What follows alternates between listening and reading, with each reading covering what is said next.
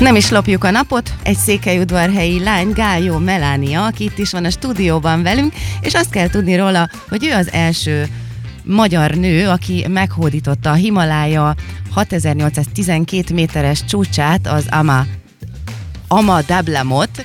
Szia Melánia! Szia! Sziasztok. Na hát, hogy kezdődött ez az egész hegymászáshoz való vonzalmad arról, csap, me- mesélj nekünk, csapjunk is bele a közepébe a dolgoknak.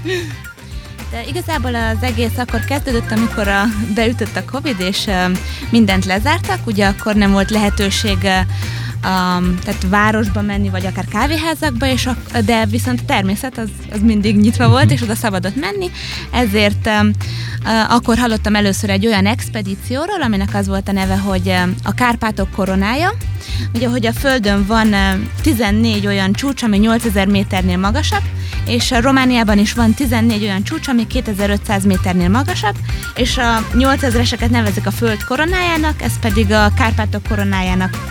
És ebből sikerült megmásznom körülbelül olyan 8, 8 csúcsot, és Tehát a csapból is, csapból is az volt, hogy maradj otthon, és uh, nem menjetek sehol, és akkor pont ekkor te útnak indultál Ezért magaslatokban. Igen. És akkor ez ugye olyan nagy hatással volt igazából rám, hogy úgy megismertem jobban kicsit a határaimat, mert én azelőtt túrázgatni, vagy esetleg hegyet mászni nem nagyon másztam. Inkább eh, terepfutással foglalkoztam, akkor az, az volt az első úgymond bevezetés a hegyek világában, és akkor jött ez a, az expedíció. Majd ezt követte Ausztriában a Grossglockner, ez az országnak, Ausztriának a legmagasabb csúcsa, és ugye az már egy elég nagy technikai kihívás volt a számomra. Um, és akkor, akkor igazából, amikor felértem a csúcsra, ott a Grossglocknerre, akkor úgy döntöttem el, hogy én ezt igenis akarom folytatni, és meg szeretném tanulni azokat a technikákat, amiket a hegymászásnál alkalmazni kell. Uh, például, hogy hogy kell használni különböző uh, felszereléseket, mint például a jégcsákány vagy a hágóvas, és akkor uh, szerettem volna ezt így továbbvinni, és uh, magasabb csúcsokat, uh, vagy technikásabbakat is uh, akár megmászni. Aha, úgyhogy jött a Himalája nyilván. Igen. És erre hogyan, hogyan készültél fel a himalájai expedícióra? Említetted, hogy uh, tájfutással is foglalkoztál, ott, szóval fizikailag azért már valamennyire fel voltál készülve, gondolom, ezekre a mászásokra. Ah, hát na, én ugye, hogy a futásot nagyban segített, hogy, eh, hogy igen, fizikailag úgymond felkészültnek érezzem magam. Viszont itt azt szeretném megemlíteni, hogy eh, a terepfutással kapcsolatban, ugye én koraszülöttként, eh, koraszülött voltam, 7 hónapra születtem, és akkor a gyerekként mindig azt hallottam szüleimtől, eh, legfőképp édesanyámtól, hogy eh, Melánia, ne menj ki, ne csinálj, például nem most meg a hajad, és utána menj ki akár szaladni, vagy bármi más csinálni, mert biztos, hogy meghűlsz. És akkor ebből kifolyólag én mindig nagyon gyengének éreztem magam, Mhm. Úgyhogy a futás segített abban, hogy az immunrendszerem megerősödjön, és az volt az egyik fő, a fő úgymond felkészülési gyakorlat, amit csináltam Himalájára is. Tehát jártam ugye heti négy-ötször futni, akkor megpróbáltam be, beilleszteni a, a hetembe egy hosszabb túrát, ami 20-25 kilométer ö, minimum, és heti kétszer jártam úszni. Uh-huh. Hát, hogyha már ki se enged, kiengedni sem akarta hidegbe az anyukád, akkor mit szól ezekhez a túrákhoz? Hát túra, hát túrának nem nevezném, hát inkább expedíció a hegymászáshoz. Hogyan, hogyan viszonyul, hogyan szoktattad meg, hogy elfogadja, hogy ezt az utat választod? Ú, nagyon nehezen, szerintem még most se fogadta el teljesen. Hát Gondolom, hogy végig aggódja az egészet. Hát Igazából mindig úgy voltam vele, hogy eleinte nem értettem meg annyira őt, hogy miért van annyira ellene, és mindig miért csak azt látja, hogy ez mennyire veszélyes. Uh-huh.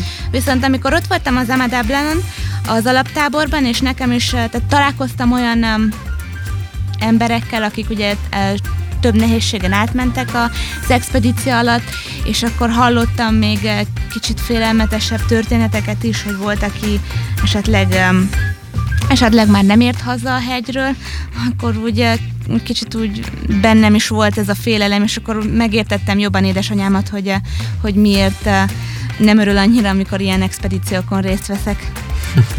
Hát azt elhiszem. Egyébként hány napig tart egy ilyen expedíció, mondjuk a 6800 méteres csúcsok elérése oda-vissza mennyi időt vesz igénybe?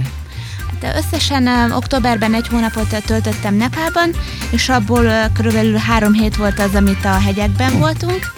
Ugye ez kezdődik azzal, hogy Katmanduból repülünk Luklába, ott uh, található a világ egyik legfélelmetesebb reptere, hiszen a kifutója csak 500 méter, és a 2500 méteren fekszik uh, maga a reptér, körülbelül 2500 méteren, uh. és akkor onnan indulunk igazából gyalog az alaptáborig, majd meg onnan kezdődik az aklimatizáció, tehát egész addig az aklimatizáció, de hogy onnan majd csinálunk ilyen aklimatizációs rotációkat, amikor felmegyünk a, az egyes, kettes táborokig, majd akkor onnan vissza az alaptáborig, hogy ezzel ugye szoktassuk a szervezetünket a, a kevesebb oxigénű levegőhöz. Hát akkor ez egy elég uh, hosszadalmas dolog. Most ennek csomagolásra vagyok kíváncsi, mert magamból indulok ki, hogyha két napra elmegyünk, az autó tele van. De hát nyilvánvaló, hogy egy ilyen uh, útra nem vihetsz annyi mindent magaddal. Mennyi, hány kilós felszerelést uh, bírsz el, hány kilós felszerelés az a maximum, amit össze lehet állítani. És, és mik azok az alapvető dolgok, amik muszáj, hogy ott legyenek, és mi az, amit be, még becsempészhetsz a csomagba? Uh, hát igen, a, a csomagolás, meg hogy csak azt a minimumot vigyem, mert tényleg szükségem van, az nekem sem az erősségem. um, Viszont egy ilyen expedícióra nekem, ami volt, volt két duffel begem, egy ilyen hosszabb táska, és mind a kettő körülbelül 20 kilós volt.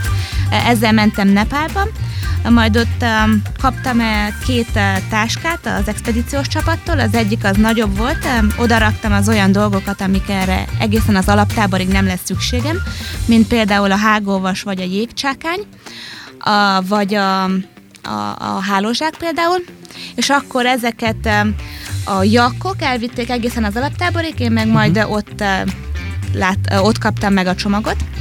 Uh-huh. Másik táskában, amiket szintén a jakok vittek, de velünk egyszerre. Ez az ottani kurier akkor, ugye? Előre küldöd Igen. a Igen.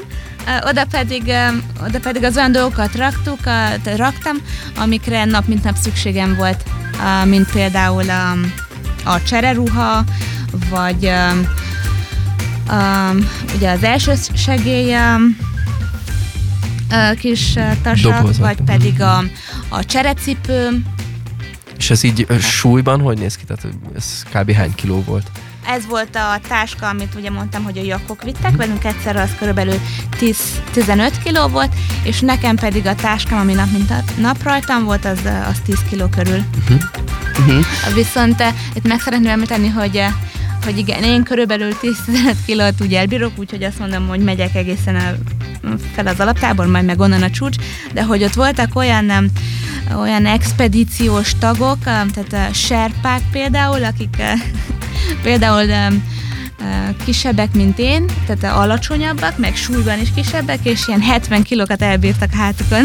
Jézusom! ez eszméletlen, hogy milyen, mennyit elbírnak az ottani emberek. Nagyon-nagyon nagy teherbírásúak. Ilyenkor egyébként viszel magaddal valami zászlót, vagy akár személyes tárgyat, amit ott hagysz, vagy legalább fotózkodsz vele egyet, az még belefér, az ilyesmi? És milyen az a pillanat, amikor ott vagy a csúcson, és elérted a célt? Hát ugye a zászlóra visszatérve, én soha nem vittem zászlót, igazából uh-huh. csak tehát a országzászlót, hanem a, a támogatóknak a zászlaját vittem inkább, és most pedig, amikor voltam az Amadablenon, akkor pedig vittem a, a, a van egy romániai szervezet, a Doru Este Viace, és nekik gyűjtöttem adományt, um, uh, és akkor nekik vittem az ászláját, mert hogy ez úgy közel állt nagyon a szívemhez, és úgy éreztem, hogy egész, hogy segít a csúcsra felmászni, és akkor uh, szeretném, ha mindig velem lenne. De igaz, hogy ezt nem, nem lehet ott hagyni, ugye? Mert akkor már fel se lehetne menni, annyi zászló lenne, csak hogy ö, ezt felviszitek és vissza is hozzátok. Igen. Például ugye, hogyha egy, felmászunk egy csúcsra a Himaláján, akkor ott lehet látni azért már az úton is és a csúcson, a sok csúcson a nepáli imazászlókat, Uh-huh. Viszont úgy hallottam, hogy az utóbbi időben már ezt is megtiltották a környezetszennyezés miatt, vagy hogyha lehet látni, akkor papírról készülteket. Uh-huh. Uh-huh. Hát igen, most már uh, ugye mindenhova, ahova betesszük a lábunkat, ott azért hagytunk egy kis szemetet, úgyhogy oda kell figyelni ezekre a dolgokra. É, tényleg uh, gondolom ez egy iratlan szabály, hogy semmiféle szemetet eldobni útközben nem nem. szabad. Nem, és az a rész, tehát ahol a hegymászok vannak, az nagyon-nagyon tiszta. Úgyhogy ha valaki csak úgy megy Nepálba, hogy ö, megmászta a Himaláján egyik csúcsát, és majd akkor onnan megy egyből haza, akkor igazából nem látja az országnak az igazi részét. Tehát a, csak azt, amit a- ami olyan tökéletesnek mondható. Egyébként van egy ilyen mondás, hogyha ha valakit igazán meg akarsz ismerni, akkor vidd el a hegyre, minél magasabbra megyünk, annál több réteget veszünk fel, de a lelkünk egyre mesztelenebb. Oda annyi holmit viszünk, hogy nem fér bele még egy állarc is, ez nagyon-nagyon tetszett nekem. És egy kicsit en- ennek a hegymászásnak a lélektani oldaláról beszélsz nekünk, hogy neked mit adott? Um, igazából uh, ezen sokszor így elgondolkoztam, hogy akkor most, uh, főleg akkor, amikor ugye most voltam októberben, és akkor közben jött az, hogy uh, már a harmadik napon lebetegedtem, egy Covid-szerű vírus elkapott, és akkor antibiotikumos kezelésen voltam három-négy napig, és akkor annyira legyengült a szervezetem, hogy úgy éreztem, hogy az elején, hogy, hogy valószínűleg nem fogom tudni megcsinálni, az, a, tehát nem fogok tudni felérni az Amadablámra, és akkor valószínűleg vissza kell menjek majd a fővárosba, és onnan haza. És akkor az elején nagyon, nagyon rosszul éreztem magam emiatt, hogy eljövök ide, készülök rá egy évet, sikerült szereznem ugye szponzorokat is, akik számítanak rám, és számítanak arra, hogy az zászlójukat felviszem a csúcsra például, és akkor egy ilyenért, hogy egy uh, vírus ledönt a lábamról, nem tudom megmászni. Viszont annyi emberrel megismerkedtem már csak az a három-négy nap alatt is, amíg ugye bekövetkezett ez a vírus, és annyi érdekes történetet hallottam, hogy igazából, ha nem tudtam volna megmászni a csúcsot, és akkor is ugyanilyen uh, boldog lennék, hogy, hogy ott voltam, és őket sikerült megismernem. Uh-huh. Mert uh, igen, az is uh, számít, hogy, ha, hogy elérd azt, amit, uh, amit uh, megterveztél, hogy felérj a csúcsra, de ez, ez szerintem nem ez a legfontosabb egy ilyen expedíción sem. Mhm, Tehát az, Hát- az emberek, akiket Igen. megismersz, az is nagyon sokat tud adni. Igen, már csak mondjak egy, egy példát. Például, ugye, hogy egy, én amikor mentem, nem ismertem senkit ott, és mindenki, tehát mindenki különböző országból volt igazából. Volt egy srác Szingapurból, és amikor megláttam, akkor kicsit olyan még nem beszéltem vele, de hogy sajnos olyan előíteleteim voltak, ez többek között abból is, hogy nagyon érdekes és fura tetoválásai voltak, és akkor igen, akkor volt nekem egy pár gondolatom, sajnos mielőtt már beszéltünk volna, de amikor elkezdtünk beszélni, és elmondta, hogy igazából miért voltak neki ezek, és mit jelentenek a tetoválások, akkor úgy, úgy teljesen megváltozott a véleményem, és hogy nem is gondoltam volna, hogy egy olyan ember, akinek például olyan története van, akkor úgy annyira megváltozik, és, és egy, ilyen, egy ilyen kalandba belevág. Mert hogy ő például Szingapurban volt, a börtönben töltötte a, a gyerekkorát, és akkor onnan kijöve, ugye ez elég nehéz utána beilleszkedni a közösségben, viszont neki sikerült, és akkor belevágott egy ilyen hegymászó projektbe, aminek az a neve, hogy Climb for Good, hogy hogy az olyan embereket segítse, akik kijönnek a börtönből beilleszkedni a, a közösségbe. Uh-huh. És akkor annyira meghatott, és úgyhogy, hogy wow, hogy milyen, milyen vagány történetekkel és emberekkel lehet találkozni, találkozni egy ilyen úton. Még itt a, az érkezésed után említetted, hogy a nepáli kultúrával is sikerült megismerkedned. Ezekről a tapasztalatokról mesélni egy picit? Igen, ugye, hogy 2019-ben már voltam Nepálban, akkor a legjobb barátnőmmel mentünk, mint önkéntes, és ak- akkor voltunk hár- körülbelül három hónapot ott eh, tanítottunk egy, eh, egy eh, privát iskolában, um, angolt, illetve mateket és fizikát, és akkor eh, ugye én amikor mentem, akkor csak ugye a jó dolgokat olvastam el, mert nagyon szeretem a, tehát sokat olvastam a buddhista, illetve a hindu vallásról, és akkor alig vártam, hogy ezt úgy közelebbről is megismerjem, és hogy az embereket ott, tehát az embereket több időt töltsek, meg megismerjem, hogy valójában milyen a, az ottani élet. Mert ugye amikor turistaként mész oda egy-két hétre, hogy csak megnézd a jellegzetesebb dolgokat, akkor nem biztos, hogy megismered a, tehát a, Tehát az nincs ország- idő elmélyülni Igen. A, ezekben a történetekben. Viszont akkor hogy igazából a, olyan dolgok is közbettek, amire én nem számítottam volna, mint például a, a csótány a házban, ez, úgy, ez olyan, mint itthon a házipók, Mhm. hogy ott van és normális. Ez, én nagyon félek a házipóktól, úgyhogy úgyhogy már a csótányok egy kicsit az elején kikészítettek, viszont nagyon jó volt ez a tapasztalat arra, hogy rájöjjek, hogy igazából bármit át lehet vészelni, és uh, úgy megismerjem jobban a határaimat, hogy és legyőzzem azt a félelmemet. Most már annyira nem félek itt a házi póktól sem. hát ezt elhiszem, hát ekkora csúcsokat hódít, az csak nem egy pók miatt fog berezelni. Említetted ezt a szingapúri fiút, hogy ő egy bizonyos céllal megy a hegyre. Volt-e még valami, amilyen érdekesebb utitárs, aki, aki beszámolt arról, hogy miért megy a hegyre, és hogy ami például említésre méltó, hogy valami különös okkal teszi ezt. Ó, hát igen, volt egy nagyon különös, nagyon-nagyon lehet nem is úgy gondolná az ember, hogy ilyen cél, ilyen cél miatt is fel lehet mászni. Volt egy, volt egy személy, aki a, um, aki a lefagyasztott tepetes egyeit szerette volna felvinni a csúcsra. Hát, hát hogy Yeti lesz belőle, vagy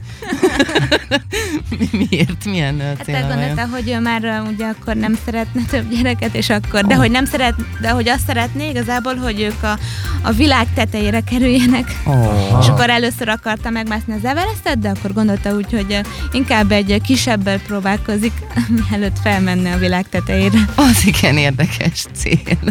Egyébként Egyébként volt, aki az expedíció során visszafordult, feladta? Um, és te érezted-e valamikor, hogy azt kéne csinálni? Olyan nem volt, aki úgymond felad, feladta azért, mert úgy érzi, hogy például fizikailag vagy mentálisan el lenne fáradva, de olyan volt, aki azért adta fel, mert a magas hegyi betegség tünetei jelentkeztek, és akkor ez például volt az egyes tábornál, akkor ő visszament az alaptáborba, hogy hát ha kicsit jobban lesz, uh-huh. viszont nem lett sokkal jobban, úgyhogy elment a fővárosba, és onnan visszatért körülbelül három-négy nap után, de um, a betegség megint jelentkezett, úgyhogy nem tudta folytatni.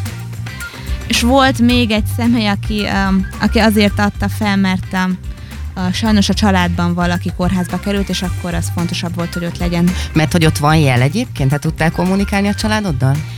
Uh, Meddig hát van meg... el, vagy hogy, hogy van ez, hogy van megoldva? Igazából nagyon meglepődtem, mert hogy még a, a csúcson is volt ilyen. Na azt. Wow. Akkor jó a lefedettség egyik... a Himalájában is, ezt jó tudni. Az egyik uh, csapattársam onnan posztolta a képet. Az orange mindenhol ott van.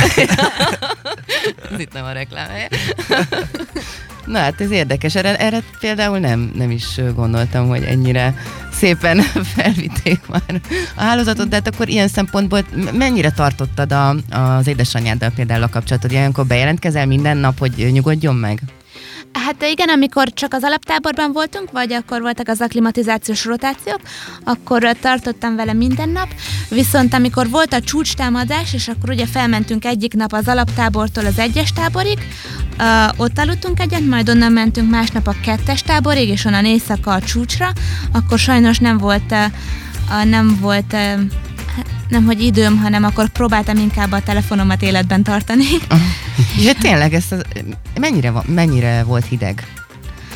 Um, hát nem volt olyan hideg, mint amire számítottam, mert ugye voltam áprilisban a Lobucsen, ott pedig um, a, a magashegyi táborban éjszaka mínusz 20 fok volt, és talán uh, akkor nem is voltam.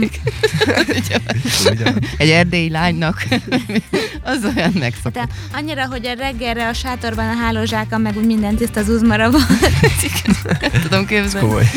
és akkor ott nagyon meghűltem, és ebből már meg voltam az elején érdve, hogy akkor biztos itt is meg fog hűlni, viszont itt uh, nem volt annyira hideg, uh, de lehet az is, hogy jobban fel voltam öltözve, és nem éreztem annyira. És az alaptáborban ezek az akklimatizációs rotációk, amiket említettél, ezek hogy néznek ki? Milyen gyakorlatok ezek, vagy te, te fogalmam sincs.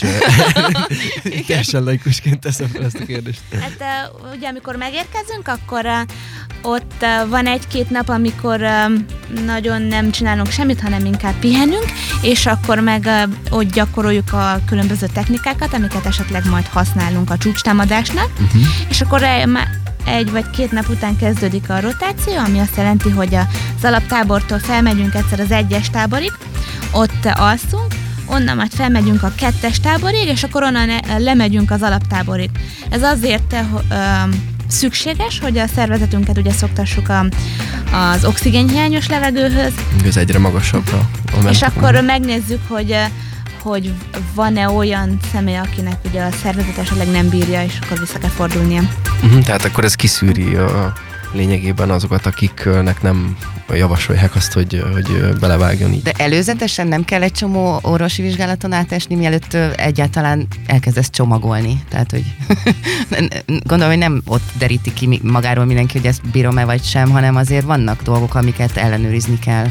Ja igen, nekem is megvolt, hogy ellenőriztettem nagyjából minden fontos tehát, dolgot, mint a tüdő, a szív, uh-huh mert saj, sajnos volt olyan is, tehát hallottam olyanról, aki, aki um, ott, ott veszítette az életét, és nem azért, mert a hegyről lezuhant, hanem mert nem lefeküdt, és nem kelt fel. Uh. Úgyhogy ezután igazából, amikor ezt hallottam, akkor akkor én is megijedtem kicsit, és ez pont volt a csúcs támadás előtt, akkor úgy bennem volt az, hogy vajon ezt jó folytatni, vagy akkor inkább abba kéne hagyni. És nem azért, mert rosszul éreztem magam, csak ugye amikor szedtem az antibiotikumot, a, és akkor egy himalájai faluban lábadoztam, akkor a, a, pulzusom nagy, a 120 volt folyamatosan, még akkor sem, amikor nem csináltam semmit, uh-huh. és noha, noha megnő a pulzus száma, hogy ugye felfele megyünk, de mindenki másnak normális volt, és akkor emiatt egy kicsit én úgy aggódtam. Habár mindenki mondta, hogy nyugodjak meg, ez normális, de azért úgy nem voltam teljesen nyugodt. Uh-huh. És akkor, amikor hallottam meg, hogy ez történt, akkor úgy kicsit úgy elgondolkodtam, vajon ez tényleg jó, hogy, foly- hogy én folytatom, vagy akkor azt kéne mondani, hogy itt, itt maradok, és majd visszamegyek a fővárosba. Hát abszolút, tehát nem, nem csak fizikailag, mentálisan is megterheli ez az embert, lelkileg is sok minden, sok mindenen átmész, rengeteg történet eszedbe jut, gondolom, így a, a gyaloglás közben, a menetel közben. Erről egy picit mesélnél, hogy milyen gondolatok futottak át a fejedben, közben teljesítetted ezt az egészet? Igen, hát ugye, hogy mindig egyedül megyek, az ilyen expedíciókra, vagy túrákra például, mert akkor ilyenkor sokkal nyitottabb vagyok, és ugye az, az idegen emberekkel jó, sokkal barátságosabb vagyok, és akkor ilyenkor ugye, ilyenkor megismerem másoknak is a történetét. Uh-huh. És például most áprilisban igazából abban az időszakban kicsit úgy nehezebb volt számomra, és kicsit több gonddal küzdködtem, és akkor jó volt találkozni olyan emberekkel, akik szintén valamilyen problémákon mentek, vagy mennek keresztül, és akkor ők is elmondják, és rájössz, hogy igazából nem vagy egyedül, és igazából a, le tudod te őket küzdeni, és az ilyen túrák esélyt adnak arra, hogy ugye elmélyülj, és ugye a gondolataiddal egy kicsit kitisztuljon a, a, az agyad. Neked egyébként nem csak ez az egy extrém szenvedélyed van, ugye? Ha jól tudom, azt megtudtuk, hogy a sváb bogarakat nem kedveled, de ezen kívül azért van egy pár más hobbid is, ami szintén lehet, hogy nem az anyukád nagy örömére való. Melyek Igen. ezek? Igen, nemrég kezdtem el siklóernyőzni. Igen. Milyen laza? Mondjuk az nagyon szép. Erről szintén anyukám le akart beszélni, de aztán eh, úgy lett, hogy eh, ott volt ő, amikor volt a vizsgám a levegőben, és akkor, eh, akkor mondta, ő Melania, milyen vagány, és milyen szépen repültél. Na, milyen jó, hogy ő is kipróbálta. Miközben Eszter feltette ezt a kérdést, hogy milyen extrém dolgokat tűzöl, így láttam az arcodon, hogy mi extrém? Nem, semmi extrémet nem csinál. Nem, hát igazából extrém, mert hogy extrémnek, mert hogyha nem tartanám extrémnek, akkor lehet most ilyen nagyon daredevil lennék, nagyon bátor, viszont én annyira itt a siklányozásnál lehet azért is, mert nemrég kezdtem, nem vagyok épp annyira bátor, mint amennyire szeretnék. Mert ugye, hogy én 2017-ben ezt már úgy, úgymond kipróbáltam, de akkor, mint valakivel repültem tandemben, uh-huh. és akkor azt mondtam magamnak, hogy Melania, te soha ezt biztos, hogy egyedül nem fogod csinálni. De ugye, hogy amikor Tirolban költö, Tirolba költöztem, akkor igazából a kollégáim közül öt uh, siklóernyő pilóta volt, és mindig mondták, hogy alig várták, hogy befejezzék a munkát aznapra, hogy Mhm. majd tudjanak kicsit valahova felmászni, valamilyen hegyre, és akkor onnan lerepülni. Ez olyan vagány dolognak tűnt, hogy azóta ki szerettem volna próbálni. És amikor a, a levegőben vagy, igazából ezelőtt, hogyha csak a földről nézed, akkor olyan veszélyesnek tűnik, meg olyan, hogy azt mondanád, hogy lehet, ha te ezt soha nem fogod. De amikor ott vagy a levegőben, és megtanulod azokat a technikákat, amiket ott kell használni, akkor, akkor olyan, mint minden más. És elcsendesedik ott fent a világ, nem? Tehát az, a, az, a, az is egy ilyen jó, kicsit relaxáló érzés tud lenni, hogy olyan csendes minden ott fent legalábbis. Igen. Ugye? Ahogy elképzeljük. Hát igen, siklóárnyozni nem csak valami hasonlót próbáltam, és én meg voltam győződve, hogy félni fogok, de közben annyira meditatív állapotba kerültem, hogy teljesen elcsodálkoztam, hogy mennyire más ott a, a légkör, nincsenek zajok, és milyen kellemes. Igen. Nekem például a, a, a leg, az egyik legfélelmetesebb, legfélelmetesebb élményem ezzel csak az volt, remélem, hogy nem is lesz más félelmetes, amikor egyszer kellett landoljak, és akkor a, a Tirolban nagyon mindenhol a tehenek legelnek, és akkor Tiroli bocik. Majdnem egy tehénre érkeztél? Véletlenül ez meg az elején volt, és nem tudtam annyira bemérni, hogy akkor most én hova, hova landoljak. Akkor Vele két, lehet tovább menni, ez milyen jó. két, két tehénnel közé landoltam. És akkor ők megijedtek nagyon, elkezdtek futni, és akkor amikor az ernyőm is leesett, akkor megálltak, és akkor elkezdtek felém futni. Én Jú. pedig annyira megijedtem, gyorsan sz- felszettem, futtam. Soha nem láttam addig még tehenet. Te felbőszítetted őket. Mi lesz a következő csúcs, amit, amit szeretnél meghódítani, és mikorra tervezed ezt? Hát most szeretnék egy eh, nagyon vonzó egy 8000-es csúcs, Aha, igen. Remélem, hogy, remélem, hogy összejön, és összejön eb- ebben a, ennek az évnek a szeptemberében. Hú, Viszont ugye, hogy elég, elég megterhelő egy ilyen túra anyagilag is, úgyhogy remélem, hogy ez szponzorizációból össze tudna jönni. Hogyha pedig nem, akkor, akkor remélem, remélem, hogy jövőre. És egyébként, amikor uh, nem mászol és nem siklóernyőzöl, akkor így a hétköznapokban mivel foglalkozol, és ezt hogyan tudod összeegyeztetni ezekkel a uh, egy-két hónapos kiruccanásokkal akár? Hát amikor nem siklóernyőzőn vagy a hegyekben vagyok, akkor, akkor Tirolban dolgozom egy gyógyszergyárnak a projektjein, mint automatizálós mérnök. Uh-huh. És elég, elég nehéz, mert például ugye, amikor most kezdtünk egy új projektet, úgyhogy ez száz százalékban azt igényeli, hogy ott legyek, és akkor csak arra fókuszáljak, és um, elég nehéz megoldani úgy, hogy most egy, egy hónapra csak úgy ott hagyni mindent és elmenni. Ez a tavaly szerencsére akkora nagy baj nem volt, az idén lehet, hogyha már kicsit uh, nehezebb lesz, de, de nem lehetetlen. Reméljük megérti majd a, Csak a az, csapat. az egy kicsit, um, amikor ugye szeretnél hegyekben is lenni, meg akkor erre folyamatosan gyakorolni, viszont a munkában is szeretnél azért maximálisan teljesíteni, akkor ugye elég nehéz összeegyeztetni, és sokszor van az, hogy úgy érzem, hogy se itt, se ott nem tudom azt nyújtani, amit uh, szeretnék. Úgyhogy ezen próbálok még kicsit javítani, hogy Hát ne. lehet, hogy a főnökeid nem örülnek, de mi nagyon-nagyon örülünk, hogy, hogy itt vagy velünk. Írt egy hallgató is, hogy a, legutóbbi időszak legvagányabb vendége van itt jelen velünk. És egyébként az a jó hírem a hallgatók számára, hogy ma délután személyesen is találkozhatnak veled. Hol és mikor tehetik meg ezt?